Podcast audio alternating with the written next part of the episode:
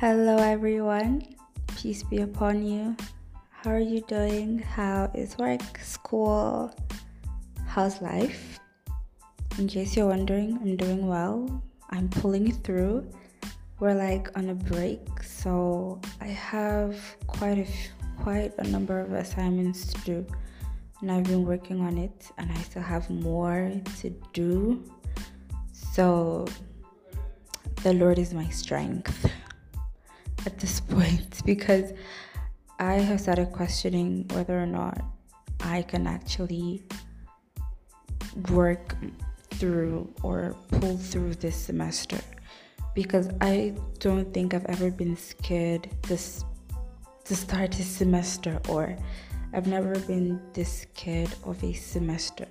And it's not like I don't know what I'm supposed to do. No it's that I'm actually scared I have never been this scared ever in my life, and here I am looking, not knowing what I'm supposed to. I'm like, okay, I'm going to do this one step at a time, and I'm just going to believe the Lord because I'm here because He wants me to be here. He's going to guide me, He's going to protect me. He is my rock, He is my shield.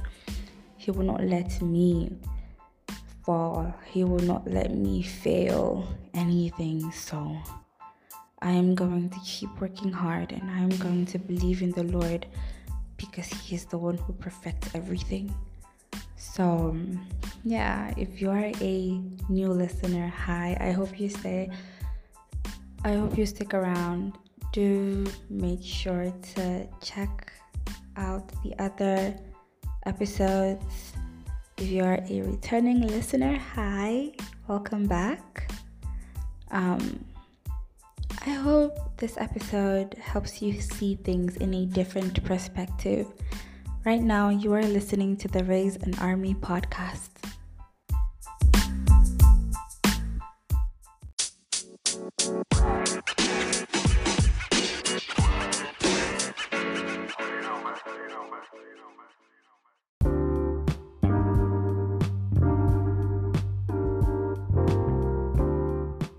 So, the last episode was on Genesis 13, and this episode is on Genesis 14 to 15. So, two chapters. We're still on the story of Abram, the very first patriarch. One of the last things I talked about in the previous episode was about decision making. Lot separates from Abram. Abram tells him to look all over and then choose where he wants to go to, where he wants to move to. And Lot decides he wants to move to the valley, to the valley side. It was well watered, it was fresh, it was green, but there was one box that was left unchecked. The people there, the people, because he was moving close to, was moving to Sodom, and the people there were known for their wickedness, living in sin. They were not ashamed of anything they were doing. Still, Lot decides to move there. So, yeah, decision making. I want to ask a few questions. The first one is when making a decision, what are some of the things you consider?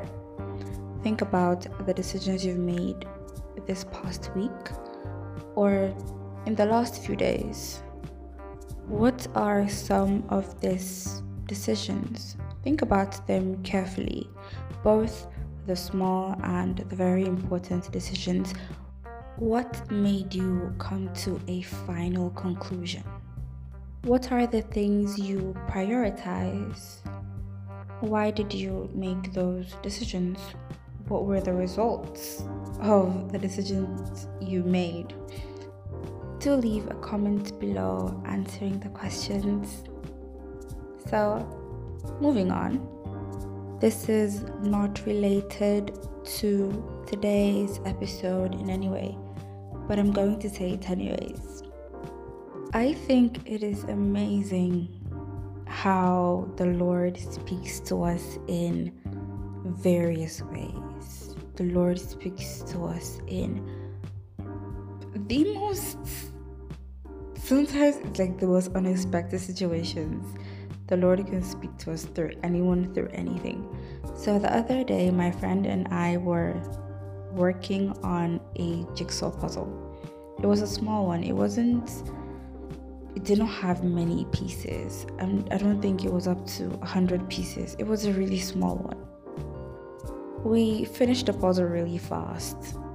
This was my first time working on a jigsaw puzzle, and everything came by so fast. Like, it was like, you know, when you try something for the very first time, then you realize that you are actually really good at it.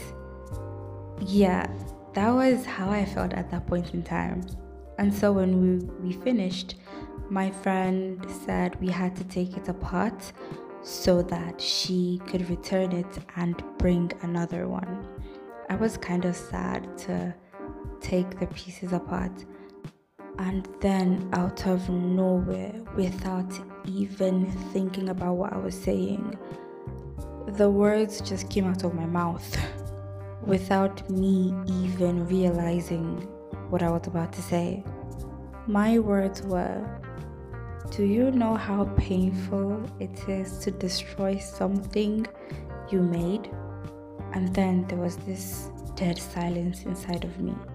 My friend was talking to her mom, but I couldn't say anything. It was like my body was there, but my mind wasn't there. I could hear them speaking, but I could not say anything. And then I was like, wait, hold on. Do you know how painful it is to destroy your creation, something you made? And then a small voice in my head said, No. Do you know how painful it is to watch your creation lead themselves to destruction? I was like, wait, did the Holy Spirit just talk to me? I I was so amazed. I, I did not know what to focus on. Like, should I be focusing on the message or should I be focusing on the fact that the Holy Spirit just spoke to me? But of course, I should be, the message was more important. So I was thinking about it. I was thinking about like throughout the week this happened like two weeks ago, and I just had to tell you guys. I had to share it with someone. I had to tell the people. The Lord loves us. It is painful. It hurts Him that we are leading ourselves down a path that will destroy us. He is there. He is calling you. He is waiting for you to turn to Him and believe in Him and have faith in Him. He is the only one who can give satisfaction. You are never going to find satisfaction in anything you do. Absolutely nothing is going to give you satisfaction. It'll only fill a void for a while and then you start to hunger for something else. But the Lord satisfies. And also, the Lord is always speaking. He can use anything, He can use writings, He can use um, messages, maybe a random video on TikTok or on YouTube on Instagram. He can use anything to talk to you. And yes, he can also use people. But the problem is, we are not listening. A lot of times, when the Holy Spirit speaks to me, it's when I'm in the shower because everywhere is silent and I am focused on one thing. Sometimes it's when I read my Bible because a lot of times I have random questions and all of a sudden maybe the Bible verse of the day is the answer to my question or maybe I'm going through something and then I see a word of encouragement. Probably it's usually like a, a Bible verse or maybe I have this question in my heart. Maybe I'm questioning something in particular. And then on Sunday, the preacher talks about it. It doesn't even have to be like the main topic of the day.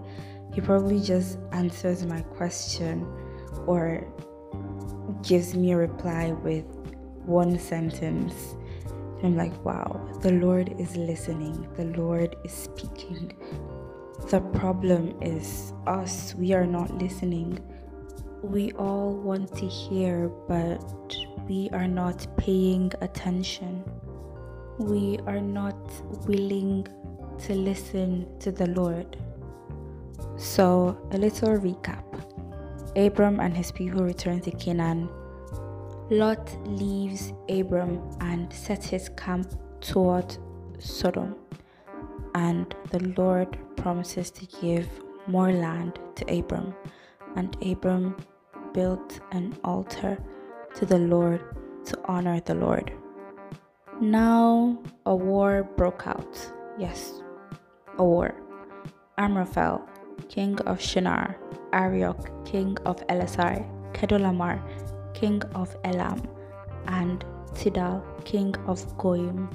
In some versions, it says king of nations, joined forces and invaded the Jordan Valley near the Dead Sea and fought against Bera, king of Sodom, Birsha, king of Gomorrah, Shinab, king of Admah, Shemeber, king of Zeboim, and the king of Bela, also known as Zoar.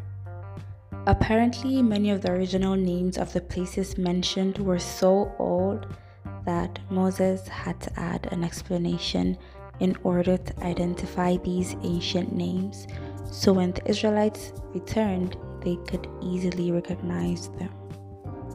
So these five kings, the kings of Sodom, Gomorrah, Admah, Zeboim, and Bela, formed an alliance in the valley of Siddim, the valley of the Dead Sea, or the Salt Sea. They had served Chedorlaomer for 12 years.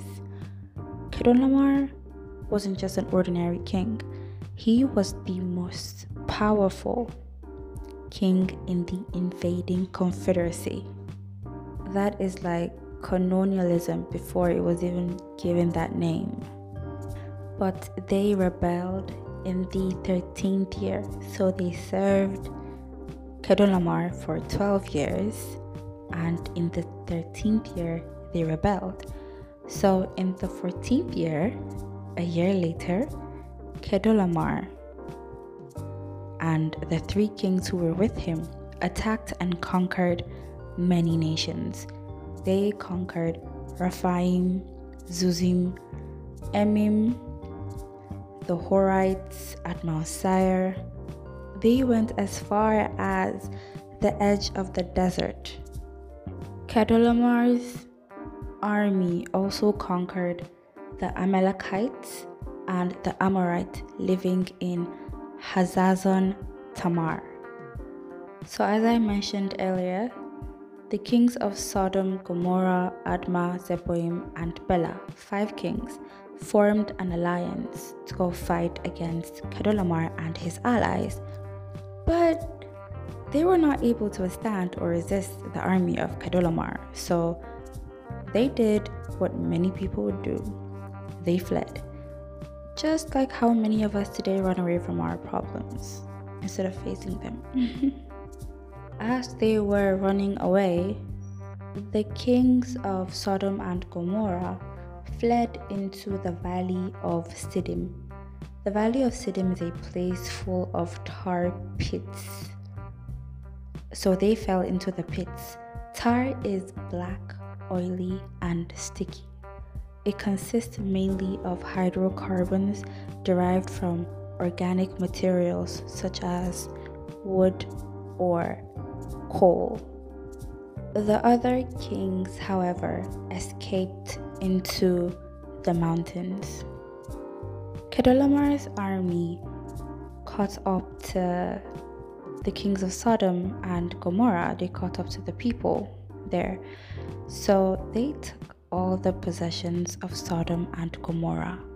they took all their food supply and all they had. They also took captives, and one of them was Lot, Abram's nephew. They took all his possessions and they left with everything. Remember, Lot was living in Sodom. Fortunately, a survivor escaped and came to tell Abram, the Hebrew, what had happened. Abram is called a Hebrew in Genesis 14, verses 13. Hebrew is clearly an ethnic term in the Bible. Abram was probably called a Hebrew here because he was a foreigner. Even when David was running away from Saul, he was called a Hebrew because he was a foreigner in a different land. So I'm going to pause here and ask another question. If you heard that someone you used to know, not just know, but someone you used to be very close with, had gotten into trouble, and no, it really doesn't have to be them being kidnapped by a very powerful army. No, it could be something small or something big. Let's say this person is a family member who cut ties with you, or you cut ties with them. Maybe an ex best friend, someone you thought was like your other half, or an ex partner, ex boyfriend, ex girlfriend, ex husband, or ex wife. You get the gist, you get the gist regardless of how or why y'all fell out. Because I know some of you will probably base your answer on what happened. I'm saying that regardless of what happened, would you still help that person? I actually think I would help that person because I think I have been in that sort of situation. But I think I would help that person because I do not like holding grudges because as someone who thinks too much, grudges are not my thing. I cannot for the life of me keep a grudge.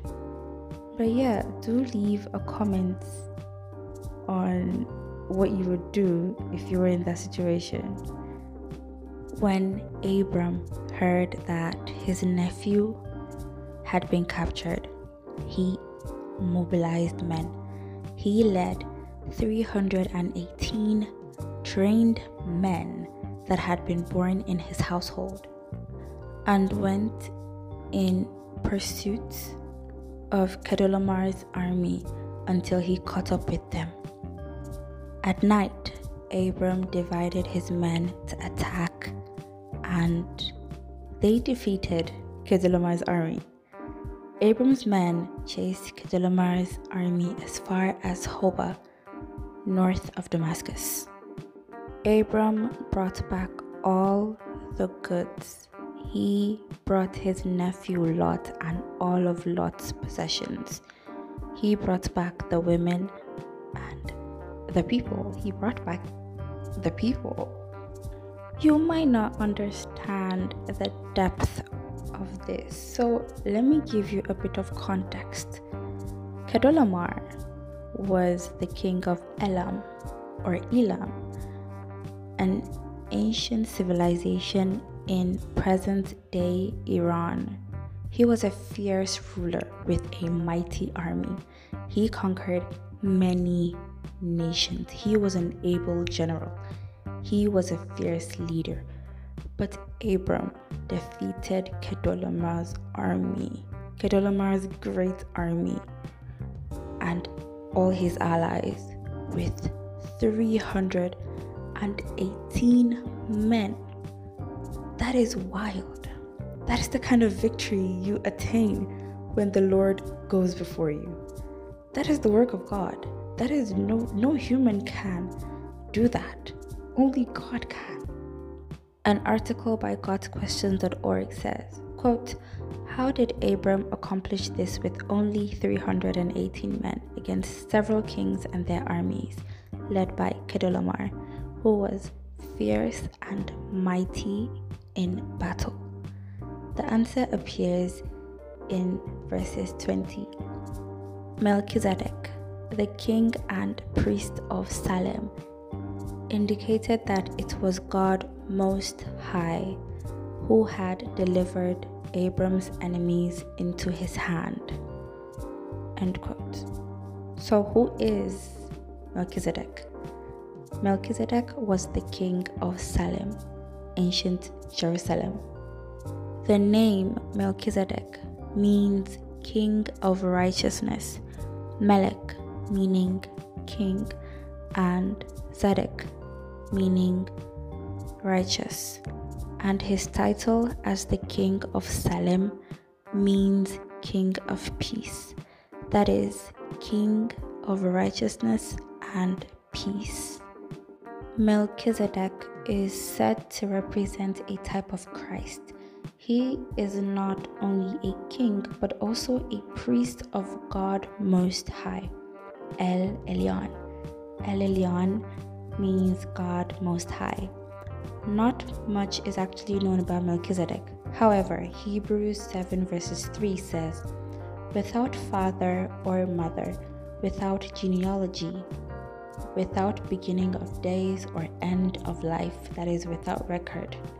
Resembling the Son of God, he remains priest forever. Some believe that Melchizedek was a normal person that was blessed and appointed by the Lord as a special priest who serves as a type of Christ in his priestly and kingly functions because his priesthood was without end. Others believe that he was, in fact, an angel. That is, in the sense that he was spiritual. There are others who believe that Melchizedek was probably a pre incarnate Christ, a pre incarnate Jesus in human form. For those who believe that Melchizedek was an ordinary person, they would say that the use of no records in Hebrews 7 verses 3 means that his birth and death are not recorded in scripture. So, why is Melchizedek so important? Why is he a person of interest? Because he was one of the two people that went to meet Abram when Abram came back. He went to he went to Abram and he blessed Abram and said, Blessed be Abram by God Most High, the creator and possessor of heaven and earth. And blessed be God Most High, who delivered your enemies into your hand. Abram gave Melchizedek a tenth of all the treasures he had taken in battle. Something that really hit me is that Abram gave a tenth of all the treasures he had taken, and when tithing, you are to give a tenth of your income. Coincidence? I don't know. The king of Sodom also went to meet Abram and said, Give me the people and take the goods for yourself. But Abram said to the king of Sodom, I have raised my hand and sworn an oath to the God Most High the possessor of heaven and earth, that I will take nothing from a thread to a sandal strap. I will take nothing from you. I will take nothing that is yours. Otherwise, you might say, I have made Abram rich. I will take nothing except what my men have already eaten Give a fair share of the goods to the men who went with me. Abram turned down the offer, but requested that his allies, Aner, Eshcol, and Mamre, take their share of goods.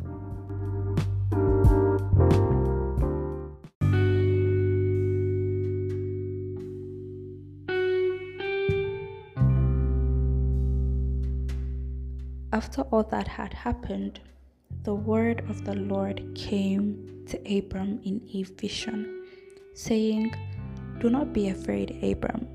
I am your shield, your exceedingly great reward. This is the New King James Version. Other versions say, Your reward shall be great.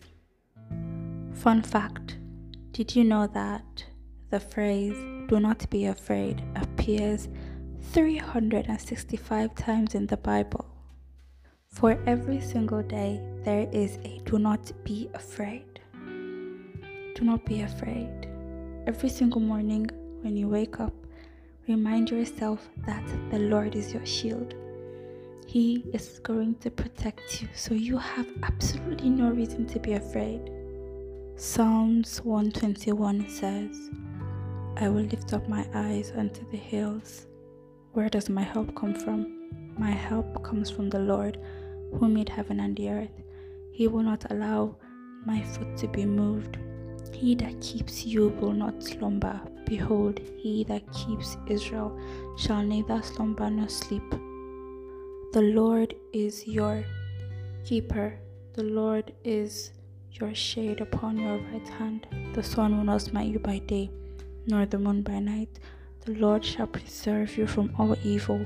He will preserve your soul.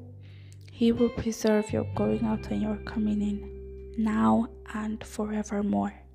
Psalms 18, verses 2 in the NLT version. The Lord is my rock, my fortress, and my Savior. My God is my rock, in whom I find protection. He is my shield, the power that saves me, and my place of safety. Psalms 84, verses 11 For the Lord is a sun and shield. The Lord gives us grace and glory. No good thing does he withhold from those who do what is right.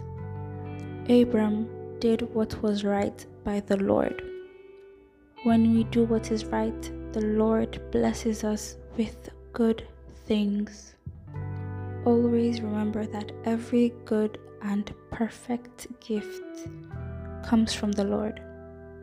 Lamentations 3 verses 24 The Lord is my portion and my inheritance, says my soul. Therefore, I have hope in him and wait expectantly for him. Lamentations 3 verses 24 is a line from my daily affirmations. It's pasted in my wardrobe clearly for me to see so that I can remind myself that absolutely nothing is going to happen to me. It reminds me to continuously have hope in the Lord and to wait expectantly for Him.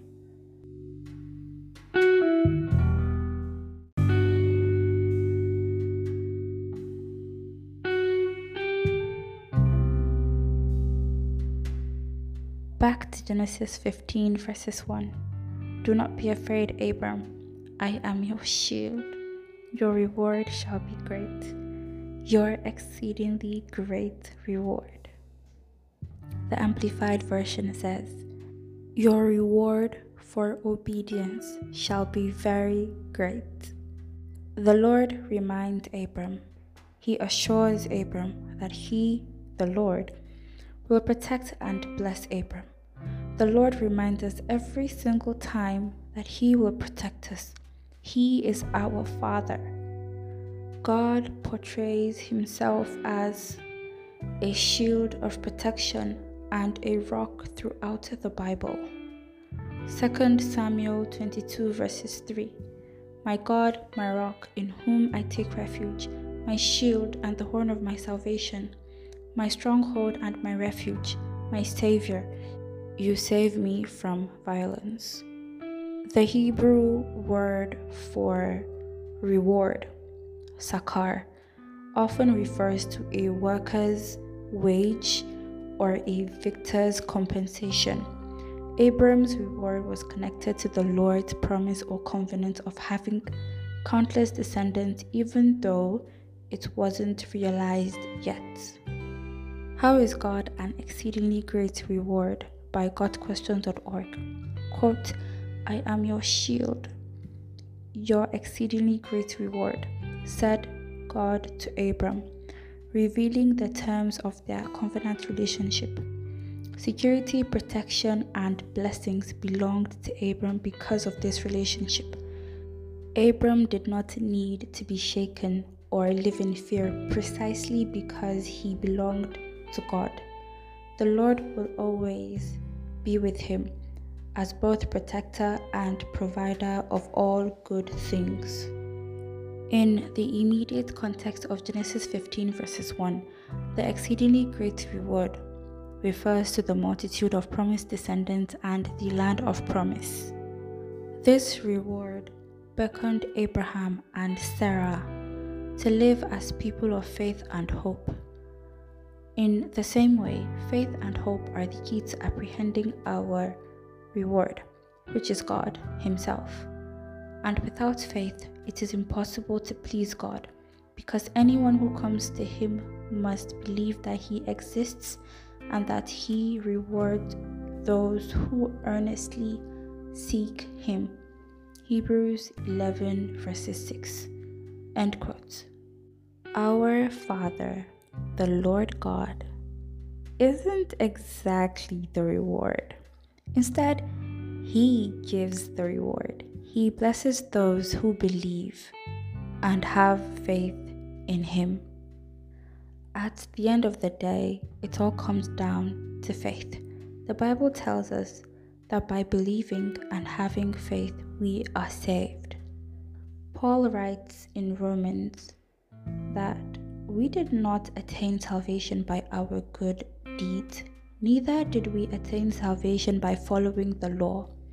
We are saved because Jesus Christ took on the wrath of God and died for our sins he resurrected, so now we are also going to resurrect. Salvation is a gift from God. You cannot work to get salvation, it is a free gift from the Lord.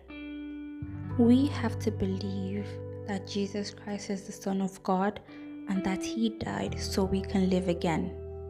We also have to walk in faith, taking our relationship with Yahweh seriously. We have to try our best every single day to get to know God more and more, and we are to become even more dependent on Him. And how do we get closer to the Lord? The first step is, of course, to pray.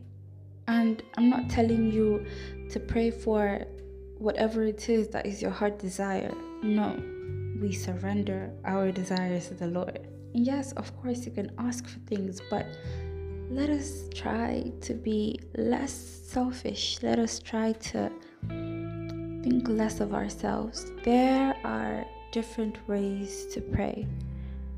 When I was in Sunday school, I was taught this format of prayer. It is called the Prayer of Acts. ACTS, acts. You start by adoring the name of the Lord, adoration. You call his names, you adore him. Second is confession. You confess all your sins, you call your sins by their names. So if it is lying, you say it. If it is lust, you say it. The third is thanksgiving. You thank the Lord for every single thing. You thank Him for the things He has done, for the things He is doing and even for the things He's about to do in your life. And then the very last one is supplication, where you ask for every other thing that you want. Sometimes I will switch it up. I will start by adoration and then thanksgiving. Then I would move to confession and then supplication. Learning that at a very young age really helped me with my prayer life so I wasn't always starting my prayer by asking God for things. No, I would always thank Him, I would adore Him. Then I would confess my sins, and then I would go ahead to ask for the things that I want. Recently, I came across a video. Was it like yesterday or today? I don't know. I don't know, it was on TikTok. So it was of this girl, she was talking about prayer, about how we are probably praying wrong. At first, I was like, hold on. And then something told me to just wait and listen. Thank God I listened to that voice and I listened to what the girl was saying. She talked about how there are different types of prayers, how most of us only pray when we want something. We pray, we fast, we do everything just so we can get something in particular. Asking for something you want isn't wrong. I'm not saying that. But that kind of prayer is called a prayer of petition. Then there is a prayer of adoration, where you adore the name of the Lord, you call his names, you adore him, you are in awe of him. The next type of prayer is prayer of thanksgiving. We know that one. You thank God for everything. You thank Him for who He is. Thank Him for mercy, for grace, for salvation, for His provision and protection for every single thing. You name it. Thank Him for everything. The next is confession. You confess your sins and ask for mercy. And I think the final one she mentioned was um, intercessory prayer, prayer of intercession, where you pray for other people, you intercede on their behalf, you pray for your friends, for your parents, your children, your siblings, your best friend, your boyfriend, your even people that are yet to find Christ, people that are yet to come to Christ. So you pray for other people, not just yourself.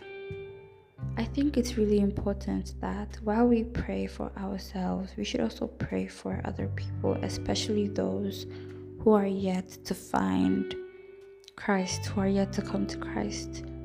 We pray that they find love. And of course, we know that God is love. As believers and followers of Christ, we are called to love other people. We are called to honor other people and to see other people ab- above ourselves.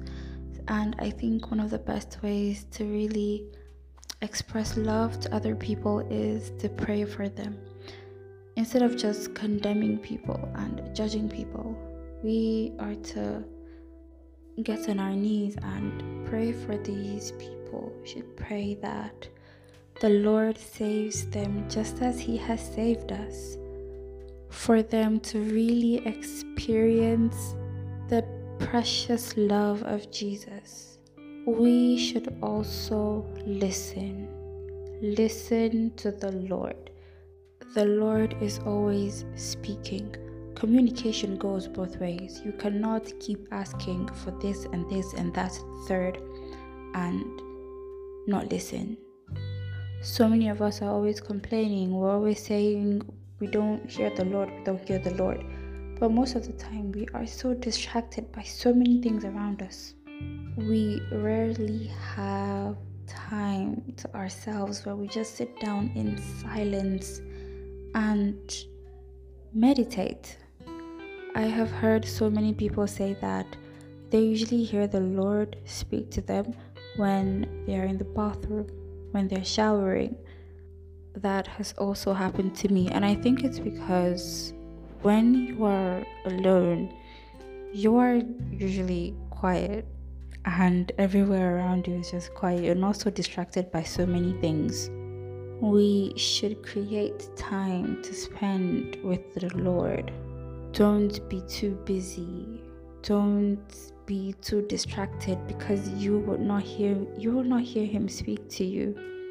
And yes, the Lord can speak to us through so many different means.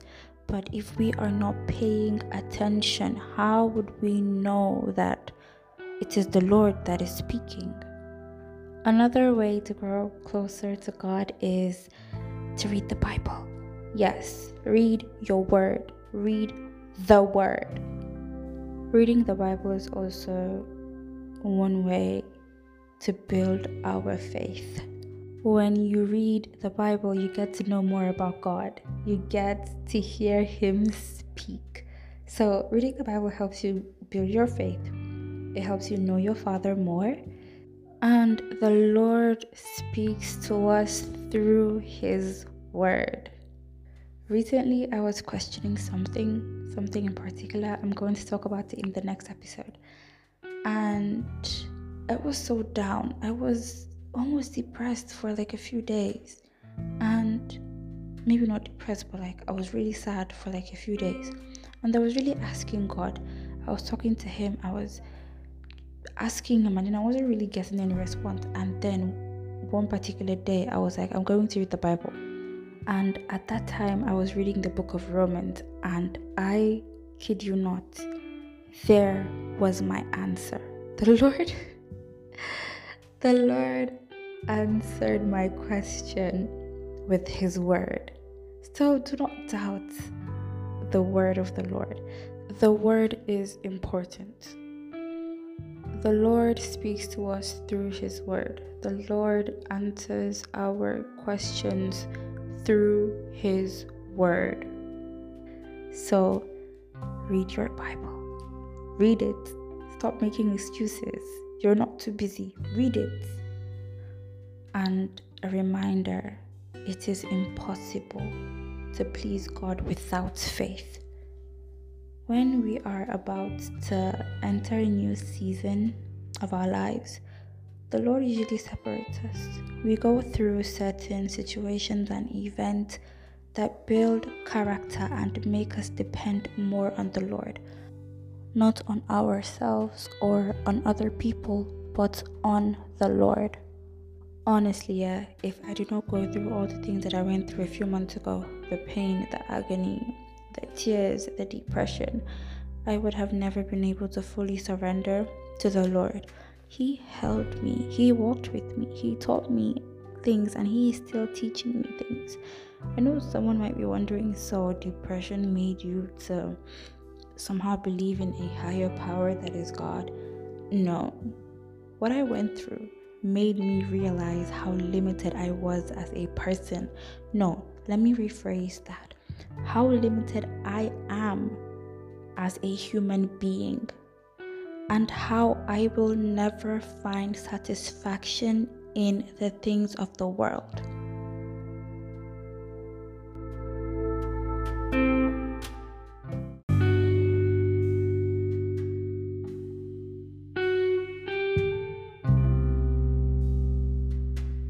The Lord made me realize that I am never alone. Even when it seems like I am alone, I. Because He is everywhere, He is omnipresent, and He is always going to be there for His children. And the most important thing, and this should have been the first thing I said, but always leave the best for the last. He showed me what true love really is. We all know God is a definition of love the Lord showed me what it means to be loved. I'm not kidding. He showed me what it means to be loved, knowing that I don't have to worry about anything, that He is in control. I just need to trust Him. I just need to believe, and everything is set. I might not get some of the things that I want, but He knows what is good for me. He knows what is right for me. And He is going to bless me. He's going to hold my hand. And no matter what happens to me, I will never be destroyed. Basically, He gave me purpose. And that is the most important thing. That is like one of the most important things in life purpose. Because once you find purpose, you are motivated to live. you are motivated to live life. So purpose, yeah, but the most important thing, the most important thing is love. He showed me what love really is, and I am going to hold on to that. That kind of love that has everything inside of it. That kind of love that gives peace. I I am enjoying this peace right now. And I'm not saying, oh, if you become a believer, if you become a Christian, you're not going to have trials and temptations. Oh, you are going to have a lot of that. you are going to have a lot of temptations and you are going to have trials. However, however, we should not be bothered about such things. We should look unto the Lord. He will hold our hand. He promises us that um even if we walk through fire, it will it will not scorch us, and even if we walk through the waters, we will not drown. Absolutely nothing is going to happen to us if we keep our mind focused on God. And yeah, being a believer comes with responsibility. So it's not like you just believe and that's it. Yeah, being Christian, being a believer comes with responsibilities. Don't forget that. Yeah, I am going to reiterate what I said earlier. Your work cannot earn you salvation. Salvation is a free gift from the Lord. And we are made to work. Our Father works. So we, as His children, should also work. In a time when everyone wants to be accepted as believers, we do not seek admiration from the people of the world. This doesn't give us an excuse to be nonchalant about things. No, absolutely not. We should ask ourselves if what we are doing is in line with what the Lord wants. And that is quite hard because there are times when you want to do something, but or you want to say something to someone, and the Holy Spirit just puts this conviction in your heart, telling you, girl, it's not worth it. Just leave it. And you're like, but I really, really want to do this. I really want to say this. So let us ask for the grace to live a good life, a fruitful life, one that pleases the Lord. The Lord wants His children, you and I, and whoever is beside you, to be satisfied in Him. He is the provider our exceedingly great reward. Ephesians 1 verses 11 to 12. In him we also receive an inheritance, a destiny. We were claimed by God as his own, having been predestined, chosen, appointed beforehand, according to the purpose of him who works everything in agreement with the counsel and design of his will, so that we who were the first to hope in Christ, who just put our confidence in him as our Lord and Savior, would exist to the praise of his glory. All that we do should bring glory to the name of our Father. Also, one other thing to remember is we should not be so focused on storing up wealth on earth where it could get destroyed, it could get damaged, but we should focus our minds on the things of the kingdom. Look, you cannot fool the Lord. You just cannot you could be doing all sorts of things, all sorts of like sweet and nice things, but if your heart is not right with the Lord, you're probably doing things so people would see and talk about you or praise you, or you might be doing things like force the hand of God to do something. Even when He clearly tells you that is not the thing, but right now I'm going to focus on you doing things for the praise of other people, like to get praise from other people. I am also very guilty of this. I have done this way more times than I can count.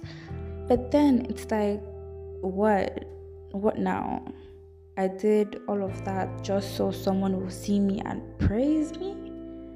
That is just sad and really, really low. The Lord blesses us because He wants to. Yes, the Lord can bless your efforts and things like that. But at the end of the day, the Lord does not owe anybody anything. The Lord does not owe anyone anything. Remember that. Blessings are gifts from the Lord, they are gifts. When the Lord blesses us, we are to bless other people. Also, the Lord will not bless you with something you're not ready for. So, we need to work on ourselves. The Lord will not bless you with something you cannot handle. I think I heard preacher say this once. I think he was like, the Lord will rather bless an unbeliever, a hardworking unbeliever, than to bless a lazy Christian. That hits the spot, like it hit the spot, the nail in the head. I just sat down there and I was looking and I was reflecting on my life. But this is very true. We always ask ourselves, like, why are there so many unbelievers that are successful and rich and all of that?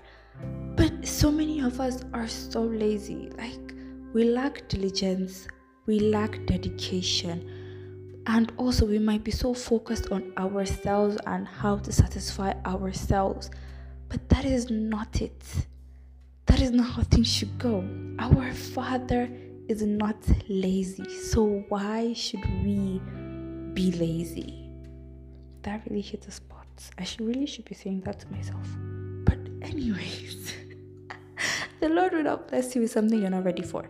Probably yes, the Lord wants to give you that thing you want, that promotion.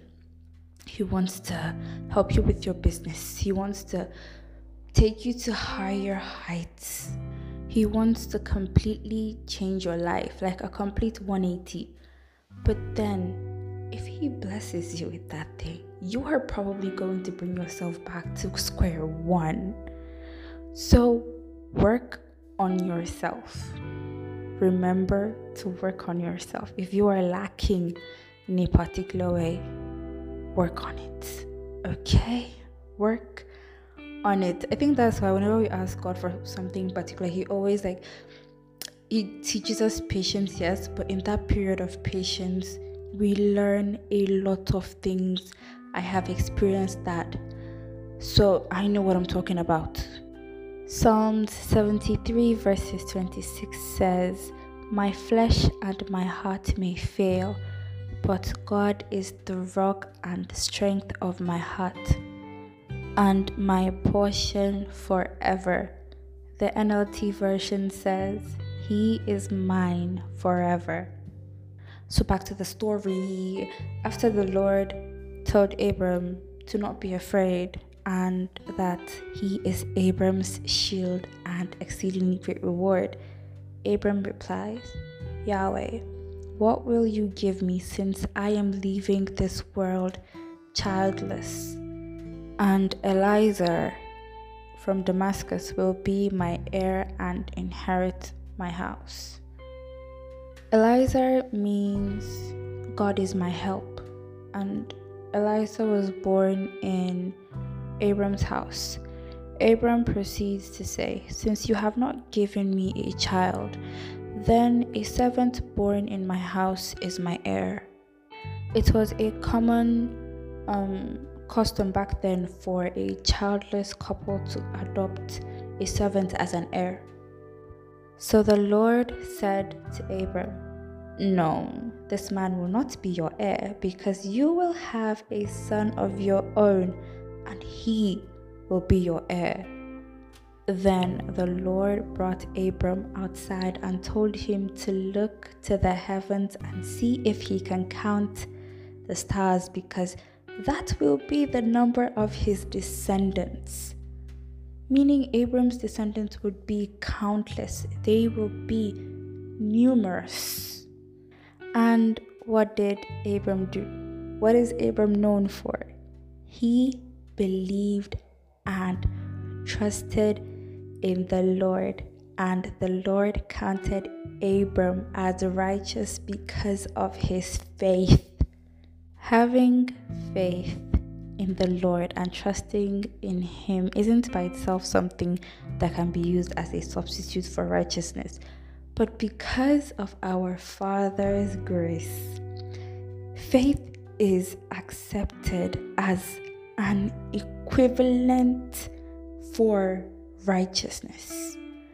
God is good. That is all I can say. Repeat this with me God is good.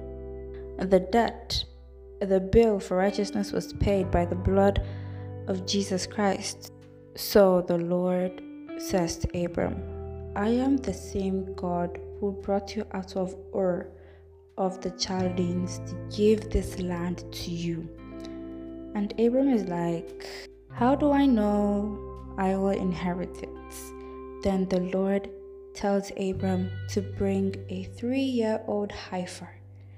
A three year old heifer. That is a cow that is yet to give birth. A three year old female goat. A three year old ram. A turtle dove and a young pigeon. Five animals. This was in representation of an ancient ceremony that formally bound two parties to an agreement or covenant. So Abram did as he was told. He brought the animals and cut them each in the middle and placed each half opposite the other, but he did not cut the bird in two. Some birds of prey, not the Harley Quinn movie with Margot Robbie, these were vultures. They tried to eat the carcasses. Carcass is the dead body of an animal, but Abram drove them away. If they kept coming back, I am sure Abram probably got annoyed at some point. yeah, as the sun was setting, Abram fell into a deep sleep. He had a nightmare. In the Bible, it says, A terror of great darkness overcame him. Then the Lord spoke to Abram, saying, Know for certain that your descendants will be strangers in a foreign land, where they will be oppressed as slaves for 400 years. But I will punish the nation that enslaves them and in the end, they will come out with great wealth or possessions. The Lord just told Father Abraham of something that will happen years ahead, many years later, when he is not even alive. But then we do know that whatever the Lord says will come to pass. And usually, before something happens, the Lord usually says it will happen, and then it happens. The Lord proceeds to tell Abram, As for you, you will die in peace and be buried in a good old age. After four generations, your descendants will return here to Canaan, the land of promise, or the promised land. For the sins of the Amorites, their wickedness and guilt is not yet complete now do you get why it's called the promised land? Because it was promised to the ancestor of the Israelites. The prophecy of the Israelites returning in the fourth generation was fulfilled when Moses led the children of Israel out of Egypt to the promised land after they had been enslaved for 400 years. Moses was in the fourth gen, from Jacob to Levi, then Kohath, then Amram, then Moses. Or maybe he was in the fifth gen. Let's, let's stick with what the Bible says. Fourth gen, fourth gen. Regarding the Amorites, they were the most important and powerful people of that region. The name Amorite would later become synonymous with the people that lived in Canaan. According to the Talmud, they were very suspicious, superstitious, sorry, superstitious people. After the sun went down and there was darkness, Abram saw a smoking fire pot also known as a brazier, and a flaming torch passed between the halves of the carcasses. So let me explain this really well. So Abram cut the animals in half, yeah, and he lined them in a straight line. He placed them in a straight line, and each half was opposite each other. So the middle was like a path, a walkway. You get what I mean? So I'm just going to read this directly from the Chronological Study Bible because I don't know how I'm going to paraphrase or anything. It is just so detailed and so wonderful. It is such a wonderful explanation, and I think I'm just going to read it directly. So listen carefully. The type of covenant presented in the Bible is most often between two parties the superior party was known as the suzerain, the inferior party as the vassal. Superior, suzerain, inferior, vassal. Both the suzerain and the vassal had specific responsibilities. Primarily in ancient societies, the suzerain provided protection for the vassal, while the vassal supported the suzerain with taxes, and was loyal in time of war.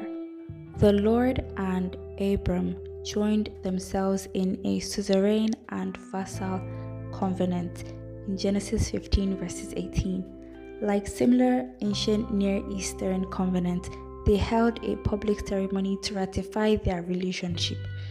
The sacrifice of animals and a meal were typically components of covenant ceremonies as were the promises of both parties. Abram's part of this agreement was to believe in the Lord, which meant to worship no other gods. The Lord promised Abram to make his descendants as numerous as the stars and provide a homeland for them. Two differences between the ancient Near Eastern covenant and the Genesis 15 covenant are striking.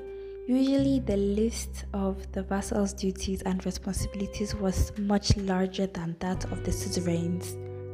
In fact, a covenant including the duties of the vassal was imposed on the vassal by the suzerain. In the Genesis 15 covenant, almost nothing is said about Abram's responsibilities. The focus is on what the Lord promised to Abram not what Abram promised the Lord. In the second difference, it is usually the vassal who cut the animals in two parts and walked between them. The ritual symbolically demonstrates what would happen to the vassal if the covenant was broken. The burning torch passing between the pieces of flesh in the Genesis 15 covenant was obviously a representation of the Lord. The symbolism of him passing between the cut sacrifices implies that he would die before he would allow his confidence with Abram to fail. Y'all, the Lord is faithful. He always keeps his promise. And that was a sign and a reminder to Abram and to all of us that He will never fail. His confidence is now and forever. He will not promise and then change His mind. The Lord is the same yesterday, today, and forever. He keeps his promise. Don't look at the Lord with human eyes, human perspective of things. No, the Lord is always faithful, always and forever. We always tend to limit the Lord. We place limitations on the God who exists out of time. You're kidding. Humans are unfaithful, not the Lord. Humans will fail you, not the Lord, not your Father. Stop doubting His promises. We love Him because He loved us first. Again, we do not earn our blessings, we do not earn Yahweh's love. All He wants from us is to believe, to have faith, to completely trust Him, and He will do the rest. Maybe you need to pause to let that sink in. Your Father, the Lord God, will never let anything happen to you. So, when your father calls you out to do something, step out in faith. Do not rely or trust in your skills because we trust in the name of Jesus, we trust in the name of the Lord. The other day, I was reading the YouVersion Daily Story Devotional, and I'm gonna read something to you. Someone can hurt our feelings or even our bodies, but they cannot touch our souls.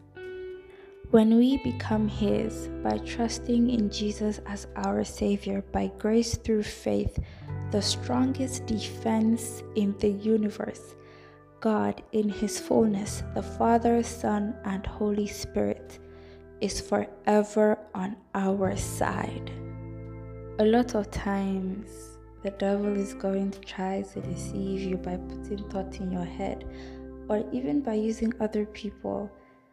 Sometimes, even the people that we really care about the most, to weigh us down, to tell us we are not good enough, to tell us what we're doing is boring, or tell us we we don't have enough skills why are we doing this if we don't even have the skill to do it? Or that it is a waste of time. Truth is, we really are not good enough, so we stay connected to the source of life, which is our Father, through Jesus. The Lord teaches us things we should know about ourselves, about life, about Him and about the things He is calling us to do. The goal is to be completely dependent on the Lord. Spiritual maturity is how much dependent we are on the Holy Spirit. And if you are doing something or trying to do something that the Lord has called you to do, and there is no one supporting you, you have a sister right here supporting you. We may be hundreds or thousands of miles apart. It doesn't matter. I am sending you virtual hugs and reminding you to keep praying, keep studying the word, and stay hydrated. Keep working.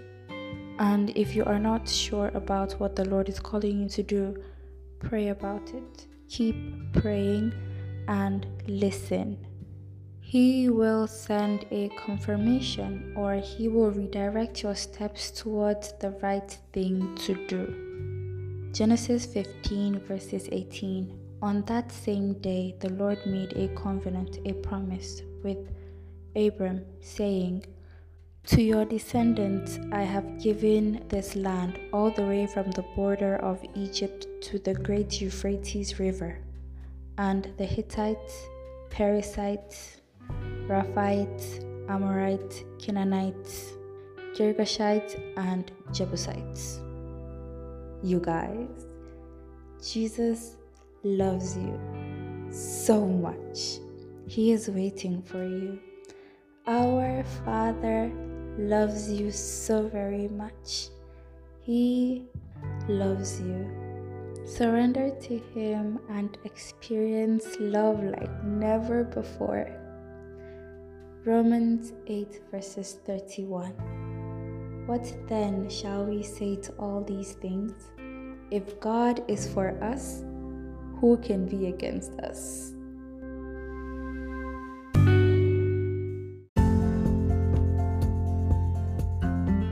We have come to the end of this episode. I hope you liked it. I hope you enjoyed it. I hope you learned a few things. I hope you were able to see things in a different perspective. Jesus loves you. Remember to pray, remember to read your Bible, and stay hydrated. Wherever you are in the world, good morning, good afternoon, and good night. I love you guys. See you in the next episode. God bless and